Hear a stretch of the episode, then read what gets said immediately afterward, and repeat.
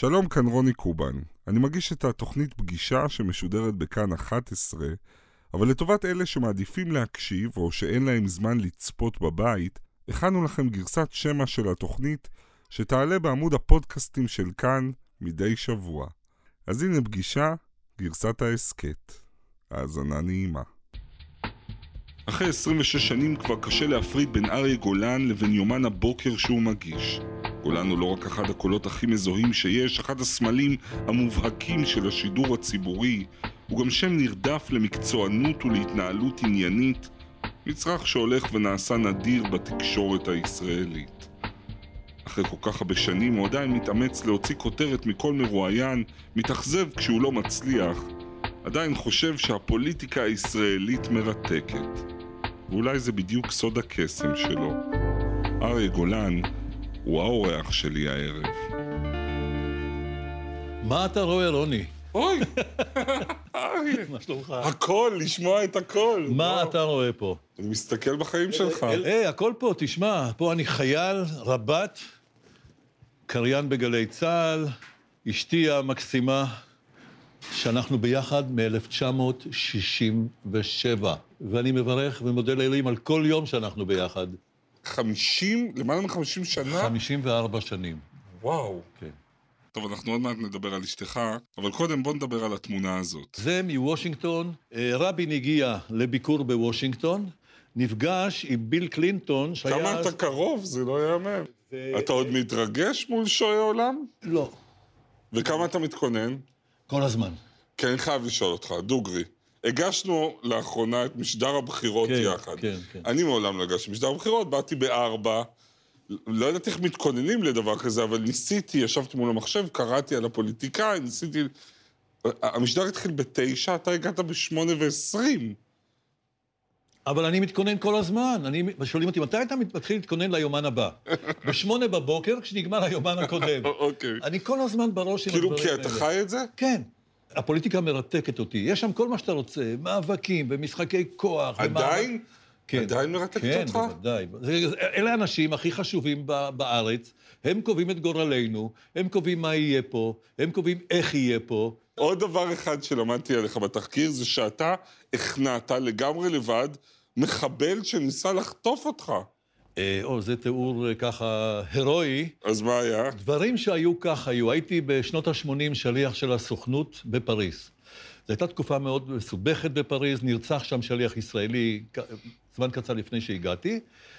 היינו חמושים, אבל לא היה רישיון לנשק הזה שהלכנו איתו. לא היה. בקיצור, אני יורד לחניון, פתאום עומד מולי מישהו עם כלי נשק. הוא לא פנה אליי כישראלי או כיהודי, אבל אומר לי, בוא איתי. משהו כזה. מכוון אליך? הוא כיוון אליי. לא בא לי. פשוט, לא התחשק. לא נראה לי בן אדם שאני רוצה לבלות איתו את אחר הצהריים. אז הפכתי לגיבור מהפחד, ושלפתי לו את האקדח שהיה לי. אני לא מאמין. כן. אגב, לא יורים ככה באקדח, יורים ככה. אתה יודע את זה? זה ג'יימס בונד, זה לא אריה גולן. מה זה? אתה עושה עוד פעם איתה? זה ככה. עכשיו שלפתי לו, הוא לא ציפה שאני אהיה חמוש. הוא ברח. כמו שד. וואו. ספרינט הוא עשה, ברח נעלם, לא יריתי. מאיפה האומץ? שלי? מהפחד.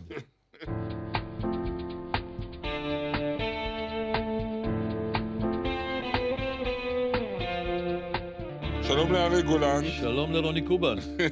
זה כל. מהעיתונאים והשדרנים החשובים בישראל, כתב כל ישראל בכנסת ובוושינגטון, היית גם הכתב המדיני, וב-26 השנים האחרונות המגיש, של הבוקר הזה, יומן הבוקר של כל ישראל, היום כאן רשת ב', האיש שקולו מזוהה עם התוכנית הזאת, שהיא המואזנת ביותר בפער גדול כבר שנים, מאות אלפי אנשים מאזינים לך כל בוקר, חתן פרס סוקולוב למפעל חיים, בן, מותר להגיד? בטח, מה, זה לא סוד. 73 ולא חולם על פרישה. ועוד חצי שנה. תודה שבאת אלינו. אחרי 26 שנים, אני חייב לשאול, אתה יכול לדמיין חיים בלי יומן הבוקר? אני לא יכול לדמיין חיים בלי לעבוד ברדיו, קודם כל. וואו. אני חלמתי לעבוד ברדיו כשהייתי ילד קטן בחוץ לארץ, מהמקום שמנו עליתי, בפולין. ותודה לאל שזכיתי להגיע, כי לא, יש הרבה חלומות שלא מתגשמים. החלום הזה התגשם לי, ואני לא רואה את עצמי. זאת אומרת, אני לא רואה את עצמי קם בבוקר ולא הולך לשדר. תראה, אני יודע שהרגע הזה יגיע. הרי לא לעולם חוסן, יום אחד זה ייגמר. שיגמר בעוד 100 שנה. אז בוא נתחיל לפרק את זה. ביומן הבוקר יש לך 4-5 דקות, סרט נע של אנשי השעה, בעיקר פוליטיקאים.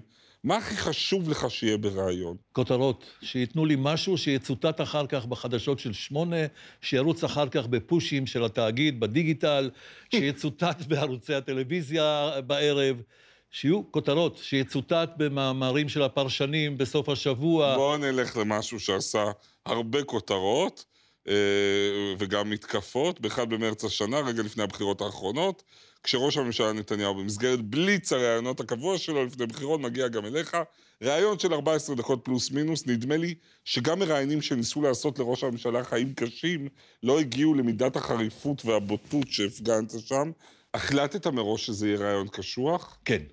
למה? למה? כי זה רעיון של בחירות. זה לא סתם עוד רעיון עם ראש ממשלה שמתראיין הרבה, שאתה יכול פעם לשאול אותו על זה, ופעם לשאול אותו על ההוא, ופעם לשאול אותו על הביטחון, ופעם לשאול אותו על דברים אחרים. ואני רוצה להציע לך עוד משהו. אולי אתה היית כל כך קשוח, כי נתניהו, שנינו יודעים, כל כך מיומן במשחק הזה, כל כך...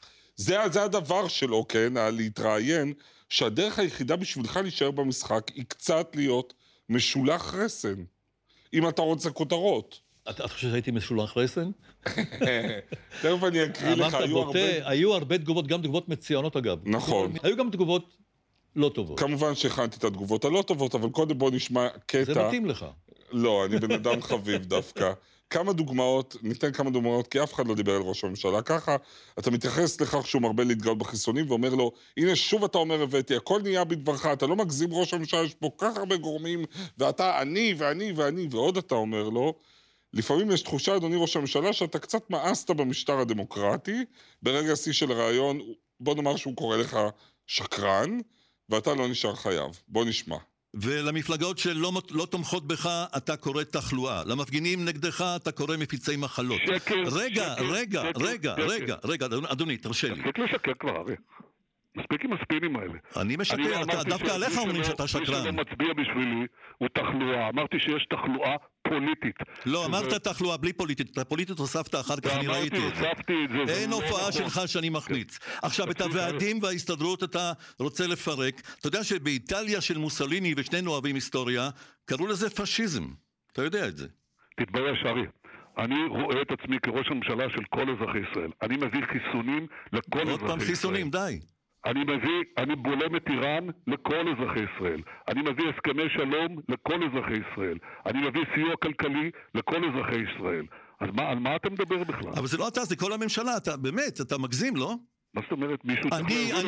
ממשלות עושות או לא עושות לפי ההנהגה שלהם. אתה לא יודע את זה? לפי דעתי יופי של רעיון. קשוח. אבל פה מדובר לא רק בראש ממשלה, שאני מעריך אותו אגב, אלא גם במועמד לראשות הממשלה. זאת אומרת, הוא עושה עכשיו בליץ פוליטי. הוא עושה קמפיין. אם אתה תהיה קליל אליו, ונינוח אליו, אז תיתן לו, אתה יודע מה, תיתן לו תשדירי תעמולה. זה רעיון גם אמיץ מצד אחד, ויש בו רגעים אבל לא נעימים. נכון. אתה שקרן, הוא שקרן, אתה משקר. מי התחיל? לא אני התחלתי. ואתה נלחם לשמור מצד אחד על ענייניות, ומצד שני לא לוותר. נכון. בוא ניתן, סיפרת על המחמאות. יש כמה שהחמיאו פחות. עמית סגל כתב בידיעות אחרונות, גולן, שנחשב תמיד מעניינים במגישי ישראל, התפרץ ונזף עליו וגידף. ב-14 דקות הוא השמיע מעט משפטים שסימן שאלה בסיומם. שמעת פה משפטים בלי סימן שאלה? כדעתי, המון משפטים עם סימן שאלה.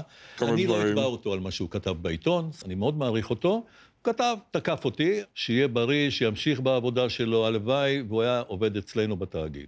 וואו, איזה דיפלומטיות. יעקב אחימאיר, עמיתך לשעבר, כתב, התביישתי בסגנון המביש המחוצף שבו נקט המראיין אריה גולן כלפי ראש הממשלה.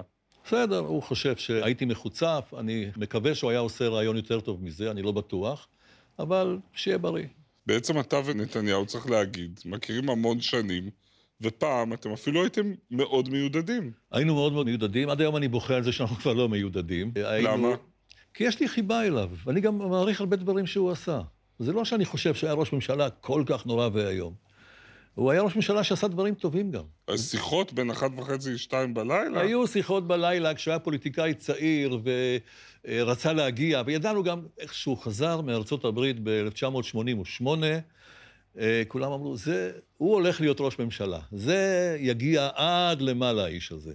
היו בינינו קשרים יפים מאוד, למשל, אני אתן לך דוגמה, כשעשיתי מסיבת פרידה לרגל היציאה לוושינגטון להיות כתב, נתניהו בא עם אשתו, עם גברת נתניהו, היו במסיבה, יש תמונות, והייתי העיתונאי היחיד, למיטב זיכרוני, שהיה מוזמן לברית המילה של יאיר, בבית של הורי נתניהו, בווילה הזאת, ברחוב הפורצים בירושלים.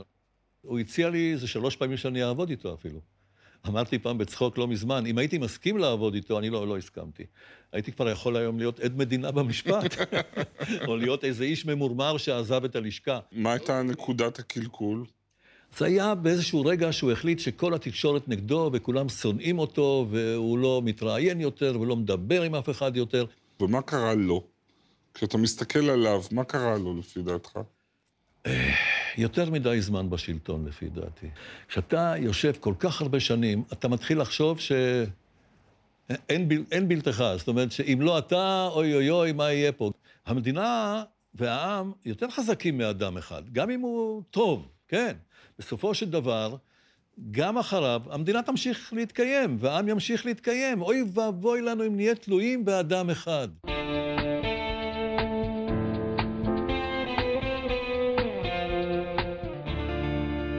אבא, אמא, עכשיו אתה כאן בתמונה. כן, בפולין. אוי, זה פולני כל כך. כן, אתה יודע, חליפות כאלה עם מכנסיים קצרים. זה עם אחיך מוטי. ז'קטים, נכון. אתה ילד ליאון סקורניק. סקורניק. סקורניק, שנולד לאמא פולה ואבא שיה. נכון. שניהם שורדי ניצולי שואה. ניצולי שואה, הם עברו את השואה על אדמת פולין. ואתה ילד יהודי שלא יודע שהוא יהודי. עד שאני מגלה איזה חוברת בבית, שאני זוכר שמשרד ההגנה הפולני, חוברת בפולנית, ושם אני קורא בפעם הראשונה על השמדת היהודים בפולין, על ידי הגרמנים, הנאצים, במלחמת העולם השנייה. בן כמה אתה? לפי דעתי 7 או משהו כזה, אני לא זוכר בדיוק. היה עוד איזה קטע שיום אחד גם אימא שלי, זה מתחבר לי ביחד, אבל אני לא יודע אם זה קרה באותו זמן, אימא שלי אמרה לי, אנחנו יהודים, ואתה הולך עם אבא, זה ערב פסח, אתה הולך עם אבא למשרדי הקהילה היהודית להביא מצות. קצת סיפרה לי את סיפור משה בתיבה ודברים כאלה, וזהו, הבינותי שאני יהודי. גם לא מלו אותך, נכון? לא מלו. לא מלו, כי אבא שלי אמר, אני לא אסמן את הילדים שלי, אני ראיתי איך תופסים יהודים בזמן השואה, ברחוב. תופסים אותך, אומרים לך, כנס פה, גם אם יש לך ניירות, תעודות, לא משנה, כנס לכניסה של הבניין הקרוב, תוריד את המכנסיים, יש ברית מילה, אתה מת. אין ברית מילה, אתה חי. הוא אומר, אני לא הולך לסמן את הילדים שלי שירצחו אותם. בוא נרגע, נדבר על מה שאבא עבר. אבא בעצם היה כבר על הרכבת לטרבלינקה. כן, הוא היה בקרון, הם נסעו לטרבלינקה, והם ידעו שהם הולכים להשמדה, הם ידעו את זה, והוא פתאום ראה איזה חלון כזה שדפוק עם מסמרים, אבל אפשר, זה קרון של בהמות, לא קרון נוסעים, עם קצת חוטייל, הוא אמר לאנשים בקרון שהיו איתו, חבר'ה, אפשר לפרק את זה ולקפוץ, אני עושה את זה. אמרו, עזוב, אנחנו יודעים שהרגו לנו כבר את כולם, את ההורים, את הילדים, את האנשים, אנחנו נלך גם למות. לא רצון, איבדו רצון לחיות. הוא לא איבד את הרצון לחיות, הוא זכה טיפס לתוך החלון הזה, וקפץ החוצה מרכבת נוסעת, הוא נחבל, ירו אחריו, אבל לא עצרו רכבת שלמה עם יהודים בטרנספורט בשביל יהודי עלוב אחד, למזלו. הרכבת המשיכה לנסוע. שאלתי אותו, ואחרי שקפצת מהרכבת, אבא, כאילו, ניצלת מההשמדה, מה עשית? אז הוא אמר לי, חזרתי לגטו. ואז הבנתי בפעם הראשונה בחיי, איזו מלכודת נוראית היו היהודים, באיזו מלכודת הם היו נתונים בזמן השואה. לא היה לאן לברוח. הבן אדם קופץ מהרכבת, ניצל, וחוזר למקום שבו העלו אותו לרכבת לנסוע לטרבלינקה. אחר כך הוא ברח משם והתחבא ביערות, שם הוא חי 3 שנים. ראית בו בתור ילד את הכוח הזה של האיש השורד? כן, ודאי. אתה לא יודע להעריך את זה כשאתה בן 10 או 12, כן? זה הסיפור של אבא שלך, כן? כאילו, מה? קפץ מהרכבת, התחבא ביער. אחר כך אתה אומר, רגע, 3 שנים הבן אדם שוכב באיזה חור באדמה שהוא חפר לעצמו, מכוסה בעלים, שותה מי שלגים, רק בלילה הוא מעז לצאת, לשוטט בכפרים מסביב, אצל הפולנים ולבקש אוכל. שאלת אותו מה החזיק אותו אז בחיים? לא. חבל שהוא לא הגיע לתוכנית שלך. לא שאלתי אותו. לתוכנית שלך חבל שהוא לא הגיע. אני גם לא שאלתי אותו הרבה על השואה, כי הוא גם איבד את הילדה שלו הבכורה, אחותי. הוא מסר אותה למשפחה פולנית קתולית, כשפרצה המלחמה, הייתה בת 4, דבורה, ואמר להם, תשמרו לי על הילדה, נתן להם כסף, כל מה שהיה, לא היה לו סחורות, כי הייתה לו חנות, וכשנגמרה המלחמה, הוא לא מצא את הילדה. הוא היה בטוח שהפולנים האלה, ברגע שהוא עזב, והשאיר את הילדה עם הכסף שהוא נתן להם, נפטרו מהילדה, מסרו אותה לגרמנים, וזהו. ואת כל המלחמה עובר בידיעה שהוא הולך להתאחד איתה. כן, הוא היה בטוח שהוא הולך... מה קרה עם אשתו, אני לא יודע. עכשיו, לא שאלתי אותו שאלות, כי הוא היה קורס, הוא היה בוכה, הוא היה... פשוט לא נעים. אתה לא רוצה לראות את אבא שלך בוכה. ואת העובדה שהייתה לו משפחה בכלל. אימא שלנו סיפרה לנו על זה, אבל היא גם לא ידעה כל כך הרבה. היא אמרה שאחרי המלחמה הוא התרוצץ והוא חיפש את הילדה, והוא לא מצא אותה. עד היום אני לא יודע מה קרה. ומה שכל כך מעניין בסיפור שלכם זה שלא רק הוא התרוצץ. אני רוצה להקריא לך קטע שכתבה הבת שלך, שירלי גולן, עיתונאית בידיעות אחרונות. היא כתבה, אבא שלי נוסע לפולין ארץ הולדתו עליך בכל הזדמנות. הוא מסתובב ברחובות, הוא משוחח עם העוברים והשבים בפולנית שוטפת, והוא מחפש שם את אחותו הגדולה, דבורה, שלא זכה להכיר. הוא מחפש ולא מוצא. סצנת האיחוד המרגשת היא בבחינת חלום שהסיכוי שהתממש אפסי עד לא קיים. כותבת טוב, שירלי. זה אפסי עד לא קיים, למה? כי אתה לא יודע... אני לא יודע מה קרה איתה. אני גם לא יודע לאיזה משפחה הוא מסר אותה. אני לא יודע איפה, באיזו עיר. אין קצה חוץ. לא שאלת אותו אף פעם, את אבא, את הפרטי? לא. הוא לא דיבר על זה. כשהיה מדבר על מה שקרה לו בשואה, הוא היה בוכה, ואני לא הייתי מסוגל לשאול אותו. אשתי עליזה כן, היא שאלה... כל מה שאני יודע זה ממנה, ומאחי, שכשיצא לפנסיה מוטי, חפר באינטרנט, מצאנו את תעודת הלידה שלה, קיבלנו את תעודת הלידה שלה, שם אשתו, טובה, בשם הבת, דבורה, במתי נולדה, בתעודת לידה. בקיצור, יש לנו המון מסמכים עכשיו, אבל אין לי קצה חוט להתחיל, אבל אם הוא לא מצא אותה בעצמו, מיד אחרי השואה, זה היה כמה שנים. אבל יש פה את העניין הזה שאתה האיש שמתפרנס כל חייו מלשאול שאלות, את השאלה הכי חשובה לא שאלת. אולי זאת הסיבה איפשהו, אני יודע ש... ואז אני שואל המון שאלות, רק יכול להיות. אנשים אחרים. אבל את השאלות האלה שמטרידות אותי וכל כך מעניינות אותי, אני כבר אין לי את מי לשאול. מטרידות גם היום? אתה עוד חושב על דבורה? מה אפשר לחשוב על אחות שאתה בכלל לא מכיר? לא, תראה, קודם כל, עד שהבנתי שהיא אחות, הייתי מדבר המון שנים על הבת של אבא שלי. עד שהבנתי, רגע, אני מדבר על חצי אחותי, כן. זה סיפור אבוד לצערי. רק בחלומות ובדמיון. בחלומות עוד יש את הסצנה הזאת שאתה פוגש אותה? לא. מה היית אומר לה וכאלה? לא, לא. ומה היית רוצה להגיד לאבא שלך שלא אמרת? למה לא סיפרת לי יותר? אבל למה אני האידיוט גם לא שאלתי אותך יותר? למה לא ישבנו... שתגיד לי, באיזה יער התחבאת, למי מסרת את הבת שלך, איך נפרדת מאשתך, מאשתך הראשונה, מטובה, טובה הופמן, היום אנחנו יודעים. איך נפרדתם? מה קרה שפתאום אתה היית לבד בקרון? איפה היא הייתה? מה קרה איתה בשואה? איך היא נעלמה? איך היא נרצחה? מה קרה איתה? לא שאלתי. אבוד, זהו, הוא מת ב-84. לך 10 ריטות כדור שני? אני חושב שכן, אתה צריך לשאול את הסביבה, אבל תשמע, הפריזר מצויד כהלכה. אוקיי. תמיד יש יותר מדי בשר, קצת יותר מדי לחם, למקרה שיבואו הגרמנים, וחוסר האמונה המוחלט באלוהים. חוסר אמונה מוחלט, זו מורשת אבי. אומר, שמע, כשהגרמנים באו לעיירה שלי, לאן ברחו היהודים? לבית הכנסת, אמרו, שם האלוהים, שם אנחנו מתפללים, שם הוא יעזור. הוציאו אותנו, הוליכו אותנו, מי שזז קיבל כדור, הדרך הייתה מלאה דם, הם ירו בלי רחמים.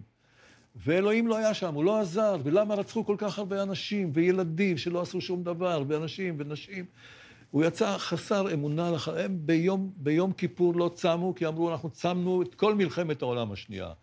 כן, ואכלו לחם בכוונה, בפסח, הייתה התרסה עצומה, אני דווקא אוכל מצות בפסח, ודווקא טעם המצה מאוד חביב עליי, ואני צם ביום כיפור לכבוד אשתי שצמה, כי היא אישה מסורתית, ואני מאוד מכבד את זה. וכשאתה מסתכל על הילד הזה, ליאון סקורניק, יש עוד משהו שמחבר בין אריה גולן, סמל ישראלי, זה שעושה חיים קשים לראש הממשלה של מדינת היהודים, משהו שמחבר בינך ככה לילד הגלותי הזה?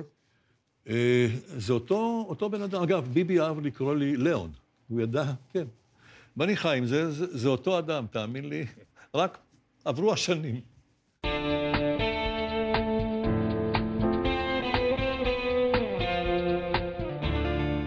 התחלת בעצם בגלי צה"ל.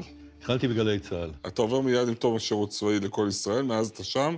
בגיל 24, אתה האיש שמודיע לעם ישראל על כך שפרצה מלחמת יום הכיפורים. שתיים בצהריים. בוא נשמע. כאן שידורי ישראל מירושלים, ברשת א' וב', שלום רב וגמר חתימה טובה. השעה 3. דובר צה"ל מוסר כי סמוך לשעה 2 פתחו הכוחות המצריים והסוריים בהתקפה בסיני וברמת הגולן. כוחותינו פועלים נגד התוקפים. בשל פעולות מטוסים סוריים בגזרת רמת הגולן נשמעות צפירות בכל רחבי הארץ, שהן עולות ויורדות. אלה הן צפירות אמת. עד היום זה עושה לי צמרמורת. למה זה בשלוש ההקלטה? כי שכחנו להקליט, מרוב התרגשות.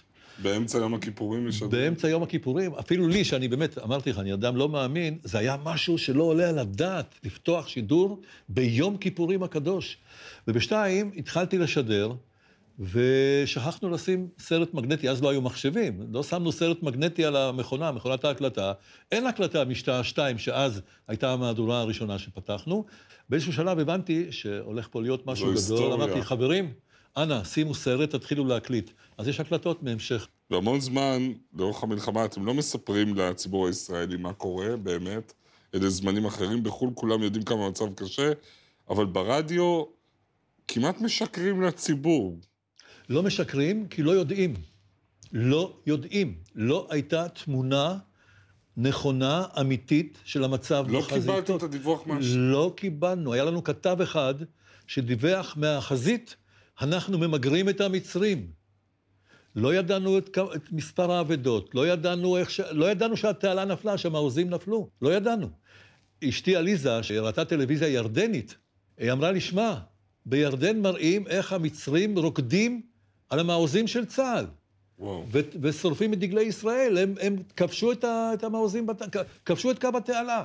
אנחנו לא ידענו, זה דיווחו בחוץ. ומה עשיתם עם זה? זה לא אינפורמציה, אתה מבין? לא יכולנו לשדר את זה.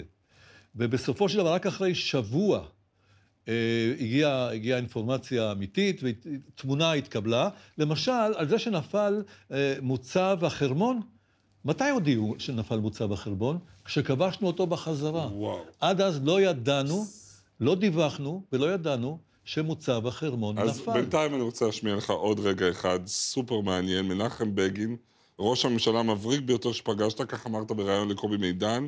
בוא נשמע קטע מראיון היסטורי שאתה ורזי ברקאי עושים איתו לרגל יום העצמאות ה-33 של ישראל, רגע לפני הבחירות. בוא נשמע.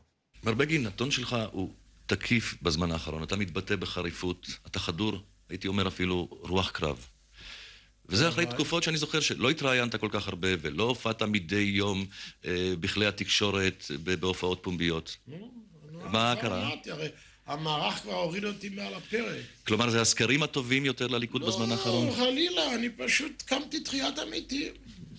הייתה תקופה כזו שאמרו שאני לא מתפקד, אני לא עובד, אני ישן, זה ברם הצעיר, אני מחבב אותו מאוד. עוזי ברם. אמר עוזי ברם, אמר שאני ישנתי שנתיים.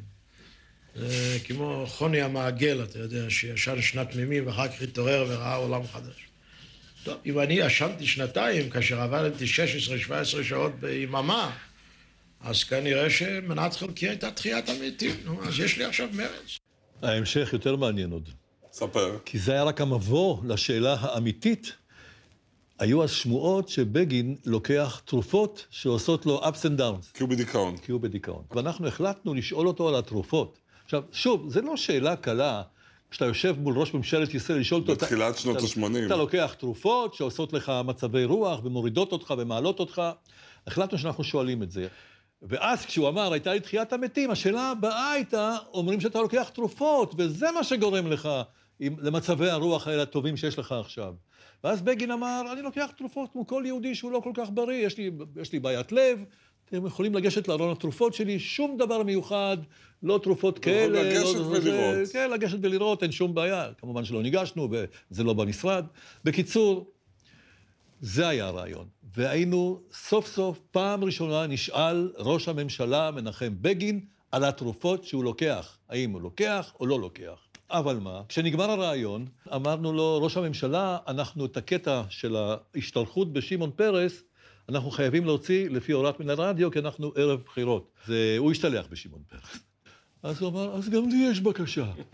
תוציאו את הקטע עם התרופות. הברוך. הברוך, הלך כל העניין. אמרתי לו, אדוני ראש הממשלה, אבל זה סוף סוף אתה אומר לציבור, מה האמת בעניין הזה? ניסיתי, אני באתי לעזור לו, כן? אמרו לי היועצים שלו, אדוני, עם ראש הממשלה לא מתווכחים. הוא אמר להוציא, נא להוציא. ויצאנו, הוצאנו אותו, חתכנו אותו, גזרנו אותו החוצה. הרעיון שודר בלי הקטע עם התרופות, הייתה כותרת, יכולה להיות מאוד מאוד טובה. אממה, מיד אחר כך זה התפרסם בעיתון דבר. הקטע שהוצאנו התפרסם בעיתון. בגין החליט שרזי ברקאי ואני באנו להפיל אותו מהשלטון. אנחנו מטעם מפלגת, מטעם עוזי הגענו כנראה. הדלפת? לא. מה? בחיים לא הדלפתי. לא הדלפתי. לא הדלפת? לא, אבל השמענו את זה לכל המערכת, כנראה, מישהו הדליף, מישהו שמע את זה, אבל כל המערכת שמעה את זה, כינסנו את כולם והשמענו לכולם. אני לא הדלפתי. ואז הגיעו הבחירות, 81, אותי שולחים לליכוד, כי אני הכי יפה מסתדר עם הליכודניקים. מגיע הלילה, 3:45 לפנות בוקר, מנחם בגין מגיע למצודה, כל השרים על הבמה, כל התקשורת מולו, מאות עיתונאים, מצלמות, מיקרופונים, וכל החבר'ה של הליכוד על הבמה, בראשותו של מנחם בגין, הוא כבר הקים ממשלה. הוא בא להודיע שהוא הקים ממשלה. 3:45, אנחנו בשידור חי. פתאום בגין מגלה אותי מתוך כל המון העיתונאים והמצלמות והכל, שואל אותי, מר גולן, מדוע נפלו פניך? ניצחנו, נקים ממשלה. הנה, מר שיפר שעומד לידך, שיפר היה כתב המדיני, שידר איתי שם. הנה, שיפר נראה בסדר, ואלימלך רם עמד, זיכרונו לברכה, ואני התבלבלתי קצת, שבגין מכל הזה פנה דווקא אליי, אמר, אני מברך אותך, אני מברך אותך, וזה, שמח בצמחתך, אני יודע מה. קשקשתי משהו, אלימלך אמר לי, לא היית צריך להגיד כלום, היית צריך לצחוק ולסתום את הפה. אבל אתה יודע, אני הייתי במבוכה, כי מול כל העולם, פתאום ראש הממשלה תופס דווקא, קולט דווקא אותך שם, כמו המורה בכיתה, את התלמיד שזה. בקיצור, זהו, הוא לא דיבר איתי, לא ענה על שאלות, המון זמן היה ברוגז, עד ראש השנה. הגיע ראש השנה, שוב רעיון ממלכתי, זאת אומרת רעיון חגיגי, עם ראש הממשלה לחג, אני הולך אליו, זה בסדר, עשינו שולם, נשאלו כל השאלות, אז הוא דיבר על המיליונרים בבריכה, הקיבוצניקים, הוא לא אהב אותם, וכל מיני דברים כאלה, אבל זהו, הושג שלום. אריה, לא תאמין, אבל התוכנית מתקרבת אל סופה. לסיום, אני רוצה לדבר קצת על המשפחה שלך. אמרת קודם, עליזה, אשתך ואתה, כל כך הרבה שנים ביחד, 54 שנים. כמעט 54 שנים. טיפ לזוגיות נצחית?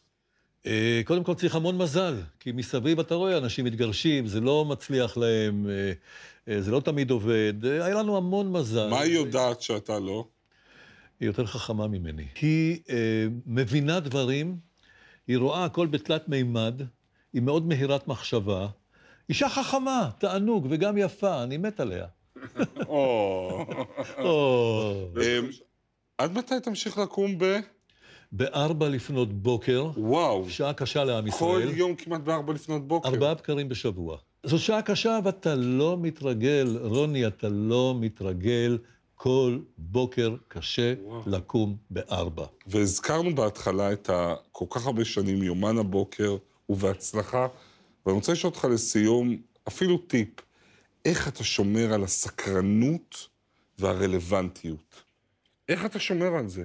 כי משהו בך, למרות שהשנים עוברות, נשאר עם היד על הדופק ונשאר רענן וסקרן. כי זה מאוד מעניין אותי. כי אני חי את זה, זה באמת מעניין אותי. זה עולם שמרתק אותי, עולם החדשות, העולם הפוליטי בעיקר בתוך עולם החדשות, כל מה שקורה, זה החיים שלנו, וזה חשוב. ולא, לא דגדר לך לפעמים טלוויזיה?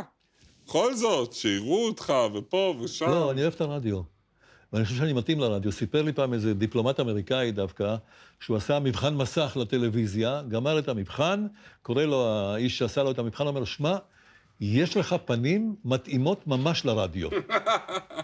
אתה מבין? אני ברדיו, טוב לי ברדיו, רציתי להיות ברדיו, ולמזלי הגעתי ואני שם, ואני לא מחפש שום דבר, אני לא מסרב כשמזמינים אותי לטלוויזיה, אבל אני אוהב, אתה יודע מה אני יכול לומר על זה? הרבה יותר את הרדיו.